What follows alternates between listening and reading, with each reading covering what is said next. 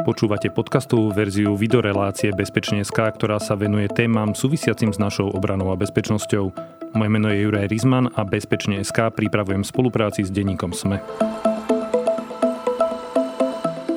Hostom dnešnej relácie Bezpečne.sk je riaditeľ Národného centra kybernetickej bezpečnosti SK CERT, pán Rastislav Janota. Vítajte. Dobrý deň.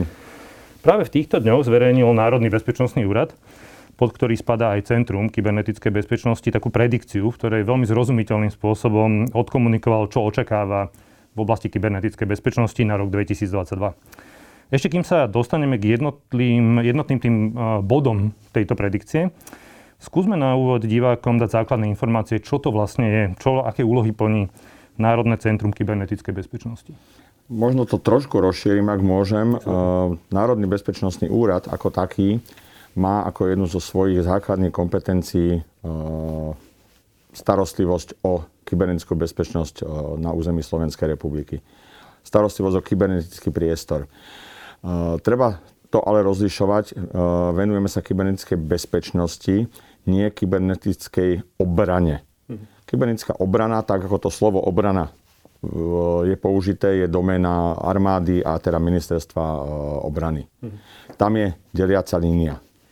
Samozrejme, existujú aj ďalšie témy pre kybernetické niečo, typu kybernetická diplomácia, logicky ministerstvo zahraničných vecí a podobne. Čiže tá, ten priestor je nejakým spôsobom narezaný. V rámci kybernetickej bezpečnosti našou o, úlohou je robiť všetko preto, aby prirodzená odolnosť Slovenskej republiky, štátnych, neštátnych subjektov, kritickej infraštruktúry, ale na konci dňa aj obyčajných ľudí sa zvyšovala. Tak ako to pri bezpečnosti býva zvykom, neexistuje niečo ako 100% bezpečnosť. Neexistuje forma odstránenie, 100% odstránenie rizika. Hej, čiže musíme s tým pracovať. Aby sme si to vedeli predstaviť, kybernetická bezpečnosť a vaša činnosť ako Národného centra kybernetickej bezpečnosti. Čo je tá denná náplň? Um, aké typy víziev riešite? Možno útokov riešite? Čo je tá vaša časť toho zabezpečenia tej bezpečnosti? Tá naša časť je primárne, nie, nie výhradne, ale primárne práca na incidentoch. Práca s udalosťami, ktoré sa teda reálne uh, na to, Slovensku my dejú. poznáme pod tým, že niekto zautočí na našu, treba, ja neviem, infraštruktúru, na naše počítače. to byť nevyhnutne uh-huh. útok. Uh-huh. Uh-huh. Treba povedať, že, že každý útok je incident, ale nie každý incident je útokom.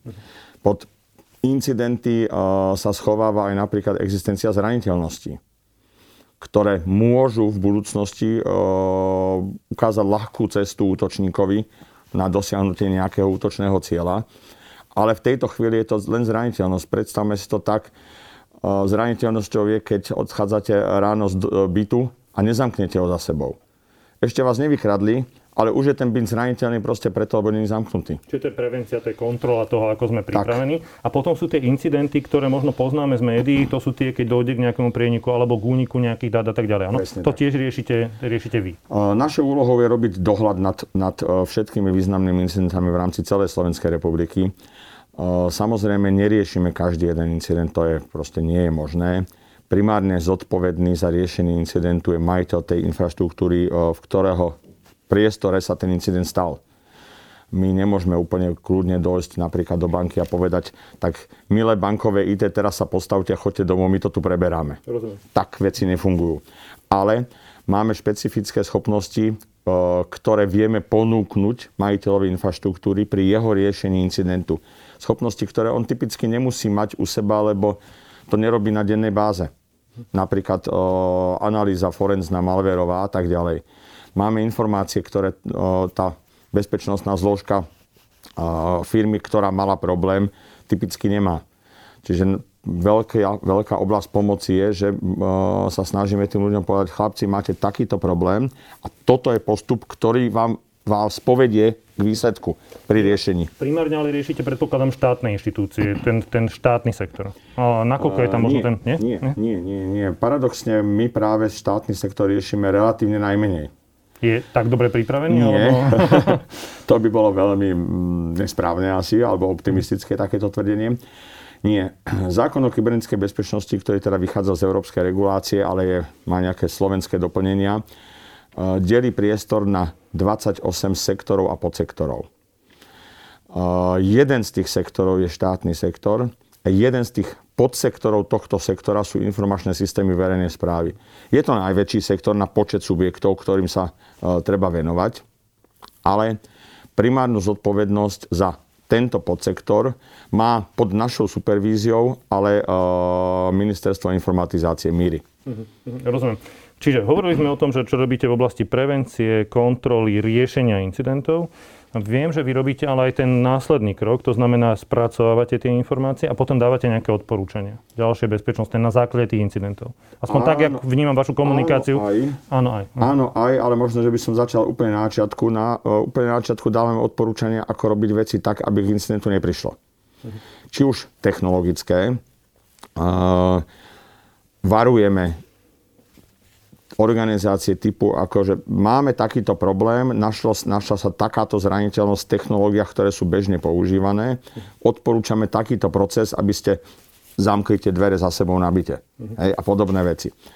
Čiže pre preventívna stránka.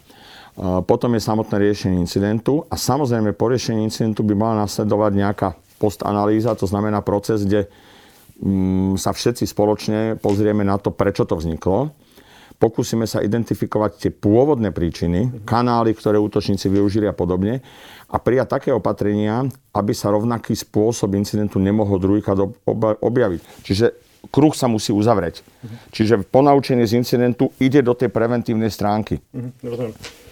podľa vašich skúseností, čo sú také tie najčastejšie formy tých kybernetických, a teraz neviem, či použijem správne slovo, útokov, incidentov, ktorým sú vystavení či už naši občania, alebo teda tie inštitúcie, ktoré pomáhate, pomáhate chrániť? Treba určite povedať, že typicky je nejaký incident, útočná aktivita zložená z viacerých komponentov. Uh-huh. Uh, väčšinou to začína niečím, čo sa volá sociálny engineering. To znamená, útočník využije svoj svoju analýzu toho prostredia. Nejaké vytipovanie si toho objektu, ktorý... a, a nie tak objektu na úrovni organizácie, ale uh, už kanálu, ako sa do nej dostane. Uh-huh. Poviem príklad. To je to útočím, miesto. Áno, presne. Hľadám slabé miesto a idem cez neho. Napríklad cez sekretárku riaditeľa. Uh-huh. A teraz nie vzlom, ale, ale slabým miestom typický človek. Vo všeobecnosti. A sekretárka riaditeľa má veľmi často pri počítači, na počítači také práva, ako má riaditeľ. Ale jej spôsob rozmýšľania je postavený kúsok iným smerom. A útok môže napríklad prebiehať formou uh, príde mail, ktorý vyzerá, ako keby došiel od jej sestry, brata. Ahoj Janka, posielam ti životopis. Tento človek by pre vás mohol byť zaujímavý. Čau Jožo. No ale životopis je pdf na ktoré keď klikne, tak má útočníka doma. Uh-huh. Hej? Ale keď dostanete takto dôveryhodne vyzerajúci mail, tak veľa ľudí na ten mail klikne, lebo vyzerá dobre. Ten útočník si spravil to cvičenie predtým a vie, že ako sa oslovujú. Vie, ako ten mail typicky vyzerá, ak naozaj by došiel od toho súrodenca napríklad. A podobne. Čiže on vyzerá dobre. Jediné podoz, jediný podozrivý bod pre netechnika v tom maile je, že som žiadny taký mail nečakal. To je jediný problém, ktorý v tom je. Na prvý pohľad nečakám ten mail. A keď ho nečakám, tak je vhodné zatelefonovať najprv predtým, než niečo otvorím a zatelefonujem tomu svojmu kamarátovi, bratovi, mame, to je jedno. Ahoj, prosím ťa, posielal si mi takýto mail? Naozaj je to od teba? Lebo ak ne, tak máme problém. Dobre, toto je jeden z, z, tých, z tých spôsobov, ako sa dá dostať donútra. A skúsme si teda povedať, ale vo všeobecnosti, dobre, toto je, ako sa dostáva. A čo sú ale potom tie ďalšie incidenty? Po čom idú títo páchatelia, napríklad v prípade tých inštitúcií? Čo ich najviac zaujíma dneska? Z, tých, z toho množstva dát, ktoré máte, ktoré ste analyzovali, kam to dneska smeruje? Možno začneme tým, aké sú motivácie, lebo z toho vyplýva aj cieľ. Uh, vie nejaká teória o tom, aké všetky skupiny útočia, ale, ale v takej praxi máme dve, dva hlavné motivačné línie. Jedna motivácia je zarobiť. To znamená, útočník, ktorý chce primárne zarábať, ide po informáciách, ktoré sú spinažiteľné. Ide po, po osobných údajoch. Ide, ide po prístupových kódoch k, k systémom, kde sa nachádzajú zaujímavé spinažiteľné informácie. Ide po prístupe do počítača, ktorý vie znefunkčniť a následne vydiera tú obeď spôsobom zaplať, aby som ti vrátil späť tvoje informácie, ktoré som ti zašifroval na počítači a nevieš ich používať, lebo som ich zašifroval. To je to kriminálne prostredie? To je jedna strana. A druhá strana sú útočníci, ktorí, dobre, na konci na každý zarába, ale ktorí boli zaplatení uh, niekým iným za politický útok, alebo politicky motivovaný, bezpečnostne motivovaný to sú útočníci, ktorí napríklad môžu ísť po, po cenných informáciách typu priemyselné dáta, priemyselná špionáž. Môžu ísť po utajované skutočnosti, všeobecne po vedomostiach, po informáciách v prospech z tretich strán a podobne. Ale nedá sa to úplne povedať, že toto robia len štáty a to prvé robia len kriminálne živly. Mhm. Zoberme si príklad Severnej Korei, ktorá 95% možno svojich útočných aktivít smeruje na jednu jedinú vec. Kradne peniaze. Severná Korea je dneska z veľkej časti ako štát financovaná kyberzločinom. Hej. Oni nejdú až do, do tých politických útokov tak strašne, ale proste zarábajú obrovské miliardy dolárov cez kyberkrádeže, aby vôbec ten štát ako tak prežíval. Teraz sa pomerne veľa hovorí pre, práve o tom, že mnohé VIP osobnosti, takí tí influenceri sú vydieraní presne týmto spôsobom, že ich vydierajú, keď nezaplatíte v nejakej kryptomene, zverejníme vaše nejaké intimné fotografie, dáta a tak ďalej. A hovorili sme možno o tom, čo je smerom ku firmám, čo je smerom k, k štátnym organizáciám, k verejnej správe. A ako tá situácia vyzerá dneska, čo sa týka takých tých bežných občanov? Je toto ten, lebo hovorí sa o bankových, nejakých fiktívnych bankových správach, ktoré sa chcú dostať k účtom, aby sa útočník dostal k účtu. Hovorí sa o tomto vydieraní. Môžete to potvrdiť? Ide to týmto smerom, smerom k tým individuálnym osobám? Pri individuálnych osobách jednoznačne ideme po krádeži osobných údajov vo všeobecnosti. Sú, sú prieskumy, ktoré hovoria o hodnote jedno, e, sady osobných údajov jednotlivca rádovo trojcifernom čísle, čo je celkom zaujímavé, to božke tých jednotlivcov je pomerne dosť. Čiže krát x jednotlivcov máme veľké peniaze. Ale samozrejme sú tam priame, priame ciele, či už prostredníctvom vydierania, to znamená naozaj zašifruje sa jeho počítač a následne vydieraný. To sa stáva úplne bežne aj jednotlivcom. Len tie sumy sú iné, ako keď vydieram firmu. Ale, ale proste je to štandardná, štandardná vec ale veľmi často e, je to forma útoku využívajúca dôveryhodnosť ľudí typu uh, do, ideme vám doručiť balík, zaplate 3 eurá a my vám ho doručíme. 3 eurá málo komu vadí. To je ale taká suma. Množstve, ale v množstve. Hej. Alebo uh, bola séria útokov na, na kohokoľvek. Uh, Začal to telefónom. Dobrý deň, som z podpory, technickej podpory jednej veľkej firmy medzinárodnej. Určite máte naše produkty na počítači, identifikovali sme tam problém, dajte nám tam prístup. Toto sa stalo aj mne. Samozrejme, že nikam netreba pustiť. No, vo chvíli, ako sa ich spýtate, a kto som, tak znervoznejú a keď im dáte ešte jednu otázku, tak položia sami. Mhm. Pretože oni nevedia, kto ste. Oni majú náhodné číslo, oni o vašom počítači nič nevedia a keď sa pokúsite od nich získať informácie, čo teda od vás vedia, lebo však keď tvrdia, že máte, že identifikovali problém, tak o ňom niečo musia vedieť. Čiže proti otázky je zároveň boj. Ale máme také situácie, že útočník zavolá, predstaví sa, normálne číslo, ktoré vyskočí človeku na mobile, je číslo, ktoré sa dá spojiť s číslom našej policie. Mm-hmm. Útočník povie, dobrý deň, som policajt, odtiaľ, odtiaľ, vyšetrujem také, také, máte problém, máte kompromitovaný účet. Človek sa zlakne. Nechce od neho peniaze. Máte kompromitovaný účet, vyšetrujeme to. Prepojím vám pracovníka vašej banky, ktorý vám povie, čo s tým treba spraviť od vás. A odovzdá to nejakému svojmu útočnému kolegovi, ktorý sa... sofistikovanejšie, dôveryhodnejšie vyzerajúce človek má... Ktorý sa predstaví ako pracovník banky a povie, áno, máme takýto problém, peniaze z vášho účtu treba promptne presunúť na iný bezpečný účet. No a tam začína narábanie s peniazmi, ktoré vedie až k prístupu útočníka k tým peniazom. Vy vidíte tie, tie incidenty v celoslovenskom meradle, vidíte ich e, z odstupu a, a vo všetkých tých oblastiach. E, čo sa týka útokov na tú e, našu, nazvime to, kritickú infraštruktúru. Čo je teraz taký najväčší trend? Videli sme teraz nejaké útoky na Ukrajine, videli sme útoky v rôznych krajinách, ktoré sa snažili ovplyvniť energetické siete, bankovníctvo a tak ďalej, a tak ďalej sme aj my vystavení takémuto niečomu, lebo u nás sa o tom až toľko nehovorilo, čo smeruje smerom k tomu štátnemu sektoru. Teraz sme sa bavili o tom, čo smeruje k ľuďom. Takto, uh, kritická infraštruktúra na konci dňa sú podniky také isté ako akékoľvek iné, ktoré majú áno, významný dopad na spoločnosť, ale inak je to podnik ako podnik. Uh, tieto podniky sú pod útokmi rovnomerne bez ohľadu na politickú situáciu. Je to v takých vlnách opätovne tá istá motivácia, alebo peniaze, alebo možno kde tu nejaká politika. Typicky áno, môžeme byť vystavení aj, e, nazvem to tým politickejšie motivovaným útokom, ale toho veľa není. Uh, respektíve nie je toho tak strašne veľa v súvislosti napríklad s krízou na Ukrajine, aby sme to povedali. Uh, musíme si dať pozor, lebo to môže nastať kedykoľvek, ale v tejto chvíli uh, ten objem útokov je, je viditeľný, ale nie je iný, ako bol pred mesiacom, pred pol rokom alebo pred dvoma rokmi. Principiálne iný. Prejdeme teda k tej predikcii, ktorú ste zverejnili na sociálnych sieťach Národného bezpečnostného úradu a ktorá sa venuje tomu, čo môžeme očakávať v oblasti kybernetickej bezpečnosti v roku 2022. Jedna z tých eh, prvých TS sa týka toho, že sa znásobia tzv. ransomwareové útoky. A, a že tieto útoky budú smerovať hlavne voči firmám. Takže skúsme si najprv povedať, o aký typ útokov ide. Ransomwareový útok je to, čo som tu už viacejkrát spomenul, to je to zašifrovanie. Ale vola, kedy ten útok prebiehal len tým spôsobom, že útočník zašifroval či už desktop, hej, u mňa doma. To znamená ale... pre, tú lepšiu predstavu, že ja sa vlastne nedostanem k svojim dátam Áno, a príde to vydieranie. Počítač sa vypne a už sa nedá, nedá ani len zapnúť, pretože je zašifrované všetko, aj operačný systém. Hm.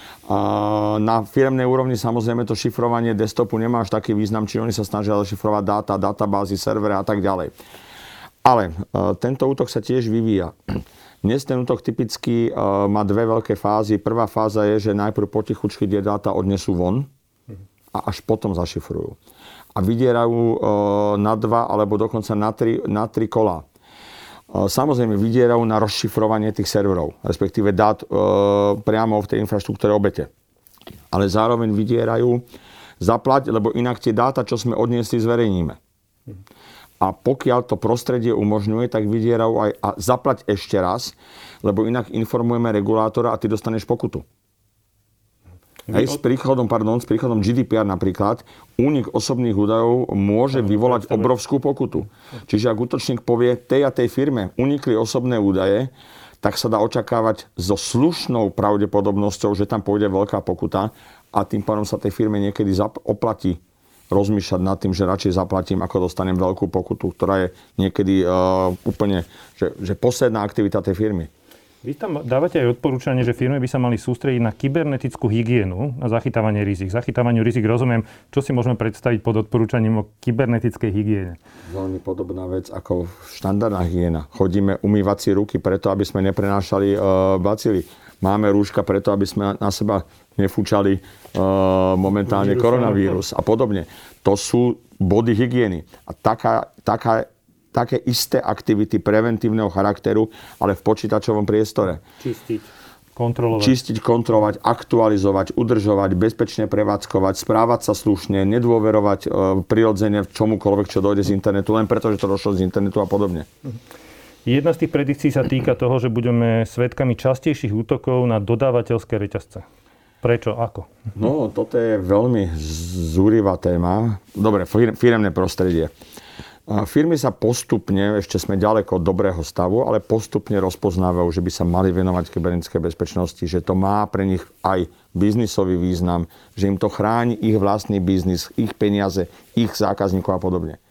Ale máte aktivity, ktoré doteraz tie firmy nejak proste to neriešili. Poviem príklad.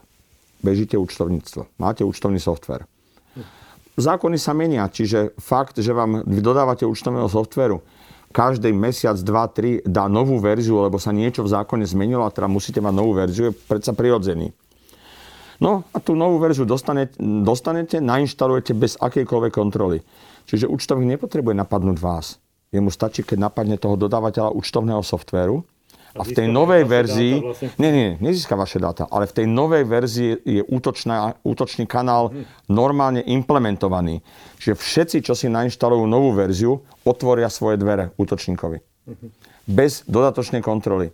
A na tej strane tej, toho výrobcu toho účtovného softveru je typicky tá ochrana ďaleko menšia ako u jeho zákazníka, ktorý je prvkom kritickej infraštruktúry. Napríklad. Uh-huh. Čiže očakávame, že týchto útokov práve bude... Ako to je ten, ten, ten útok supply chainu. Máme takýchto útokov pomerne dosť. V minulom roku na medzinárodnej úrovni zarezonovali obrovské supply chain útoky. Máme, máme supply chain zraniteľnosti. Teraz pred Technicky december, január, a ešte to pokračuje samozrejme, sa rieši. Není to priamo útok, ale je to supply chain zraniteľnosť. Je proste deravá jedna knižnica, jeden, zdro, jeden kód, ktorý je ale použitý v tisícoch produktov na celom svete. To znamená, tisíce produktov sú deravé preto, lebo na vstupe použili dieru.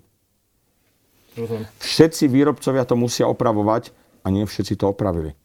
Ale všetci zákazníci by mali zisťovať, čo u nich, ktoré z tých deravých produktov, lebo tie zoznamy vznikajú a sú aj na našej stránke napríklad, čo u nich je také prevádzkované. A to je aj hardware, aj software. Aj hardwareové produkty majú v sebe softwarovú podporu. Keď hovoríte na vašej stránke, tak uh, veľa tých informácií zverejňujete napríklad cez sociálne siete, napríklad na Facebooku Národného bezpečnostného úradu. To len aby sme... Uh, to je, ma, poviem to, zhruba taká malá časť. No. Hej. Stránka SKCertu je tá správna stránka pre, pre všetky informácie. Okay.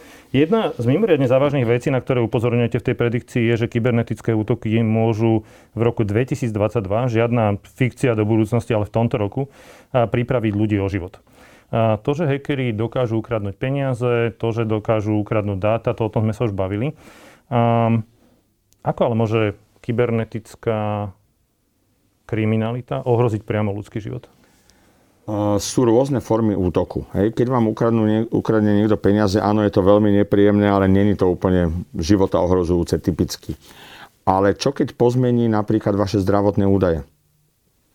Jedna z foriem útoku e, typicky e, sú tri rizika. Je dostupnosť, alebo rizika. Tri kritéria, ktoré sledujeme pri e, práci s bezpečnosťou. Dostupnosť, e, dôveryhodnosť a integrita. V preklade, či služba funguje, či z nej neušli údaje, alebo či nám ich niekto nepozmenil. Oni nemusia ujsť.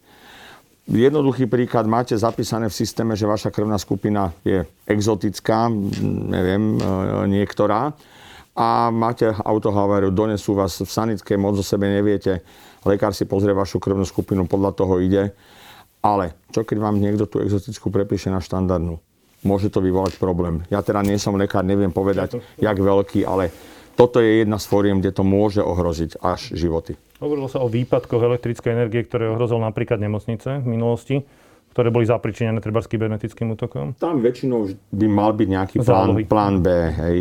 Uh, môže to skomplikovať veľa vecí ale pre mňa taký typickejší alebo typický problém, ktorý môže ohroziť životy, eh, je napríklad útok na infraštruktúru, ktorá prevádzkuje číslo 112. Keď sa nedovoláte, eh, je autohavária, vy sa nedovoláte so žiadosťou o pomoc, o sanitku, tak teda to môže ohroziť život tých, kvôli ktorým voláte o pomoc.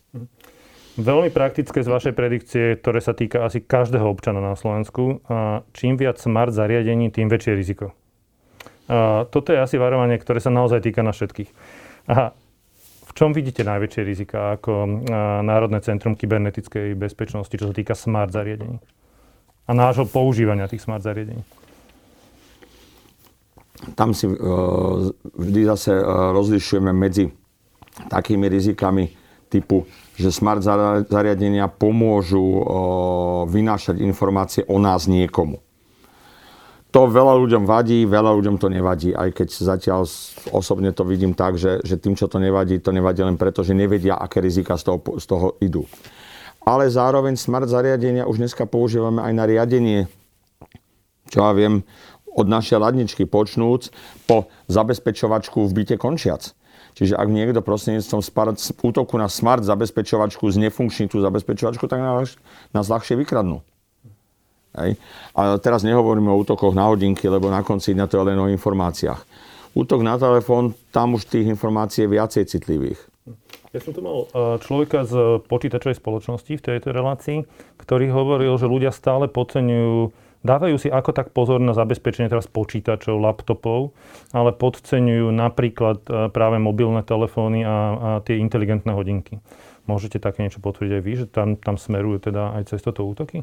Útoky smerujú cez čokoľvek. Hej. Mm. Čokoľvek, čo má aspoň miernu dávku logiky a je to pripojiteľné k internetu nejakou formou, tak ten útok môže ísť. A áno, Samozrejme, ľudia sa tiež vyvíjajú v svojom rozmýšľaní. X rokov dozadu sa nestarajú o zabezpečovanie ani svojich počítačov. Dneska sa starajú aspoň o svoje počítače v nejakom slušnom percente a ja pevne dúfam, že dojde doba, ktorá je ďaleko, keď začnú tie veci vnímať všetky v súvislosti. Aj, aj, aj Hej. Hm, hm, okay. Uh, vaša téza na rok 2022 je aj, že v kybernetickej bezpečnosti nám budú chýbať ľudia. Uh, Pandorína skrinka. Pandorína skrinka? Mm-hmm. Prečo? Uh, čokoľvek sa kdekoľvek udeje, keď začnete analyzovať príčiny, tak na konci dňa skončíte u, také, u tej tzv. root cause, tej, tej koreňovej príčiny. A to sú ľudia. Áno, často sú odpovede, nemáme peniaze a tak ďalej, ale potom, keď im povieme, a to je my alebo kdokoľvek iný, povie, no ale je kopec open sourceových riešení, je kopec riešení, ktoré nestojí toľko peniazy, len to musíte spraviť. No ale my na to nemáme ľudí. To je dnes alfa omega celého problému. Nie sú ľudia. Školy negenerujú ľudí. Školy negenerujú uh, vedomosti v tejto oblasti. A to nie je len na expertnej úrovni. To, že toto leto posledné Prvýkrát na Slovensku skončili na dvoch vysokých školách prví absolventi druhého stupňa v rámci nejakých bezpečnostných štúdií. Je super. Ale to bolo možno dvakrát po 20. Hej. Teraz, keby ste tu postavili zástup 10 tisíc dobrých bezpečákov, tak za jeden deň majú všetci zamestnanie. Samozrejme, nehovoríme len o, o technikoch, ne, nehovoríme len o tých geekoch bezpečnostných.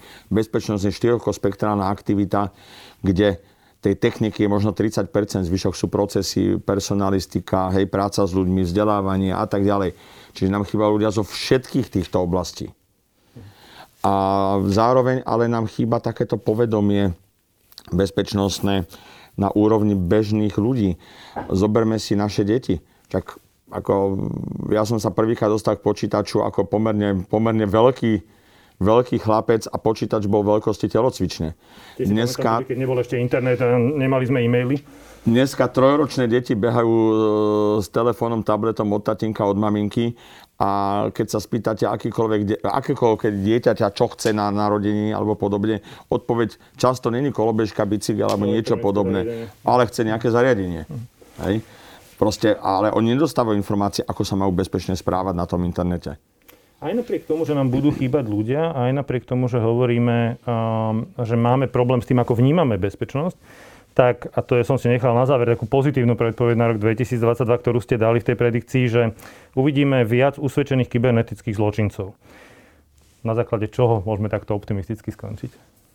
Musíme vylepšovať všetky kategórie kybernetickej bezpečnosti, všetky oblasti, ktoré majú nejaký dopad na celkovú úroveň a samozrejme riešenie kyberkriminality eh, v rámci orgánov činných v trestnom konaní je jedna z tých línií, ktorú nemôžeme obísť. V rámci platnej slovenskej stratégie kybernetickej bezpečnosti na roky 2021 až 2025 je to jedna zo siedmých samostatných kapitol. Veľmi úzko sa spolupracovala pri jej tvorbe s ministerstvom vnútra, s generálnou prokuratúrou a podobne. Je tam viacero konkrétnych úloh, ktoré smerujú k vylepšeniu našej schopnosti veci aj postihovať. Incidenty, útoky a podobne postihovať. Ale hlavne ich vyšetrovať. Chce to veľa práce, veľa vecí z, na, z, z, z princípu internetu sa vyšetrujú ťažko. Internet nemá hranice. Hej, útoky sú typicky aj útok, ktorý môže ísť od môjho suseda, ide cez 10 štátov a on je tam dobre schovaný. Ťažko sa to odhalí, ale toto samozrejme je celosvetový problém a celý svet sa snaží to vylepšovať. Máme na stole uh, aktualizáciu tzv. Budapešskej konvencie, ktorá práve umožňuje cezhraničnú spoluprácu v princípe prokuratúr primárne, ale v praxi orgánov činných v trestnom konaní pri získavaní informácií potrebných pre vyšetrovací proces a podobne. Takže ja som tu na... nedostatku ľudí zlepšujeme tie naše Hej. schopnosti. A... Ja som optimista v tom smere, že ideme dopredu, ale realista v tom smere, že teda ešte pôjdeme dlho dopredu, kým sa dostaneme na dobrý stav. Ďakujem veľmi pekne. Mojím dnešným hostom bol riaditeľ Národného centra kybernetickej bezpečnosti SKCERT, pán Rastislav Janota. Pán riaditeľ, veľká vďaka, že ste prišli. Ďakujem veľmi pekne za pozvanie. Dnešný diel našej relácie bol pripravený v spolupráci s organizáciou Globsec. Počúvali ste podcastovú verziu videorelácie Bezpečne.sk o obrane a bezpečnosti. Moje meno je Juraj Rizman. Bezpečne.sk môžete nájsť ako podcast vo všetkých podcastových aplikáciách, ako aj video na YouTube, denníka Sme alebo na sme.sk. Moje meno je Nikola Šuliková Bajánová a okrem Dobrého rána v denníku sme pripravujem aj ekonomický podcast Index. Snažím sa v ňom na zložité otázky, či už o biznise, štáte alebo osobných financiách, hľadať zrozumiteľné odpovede. Budem rada, ak sa ku mne každý štvrtok pridáte. Index nájdete vo všetkých podcastových aplikáciách, ako aj na stránke www.sme.sk.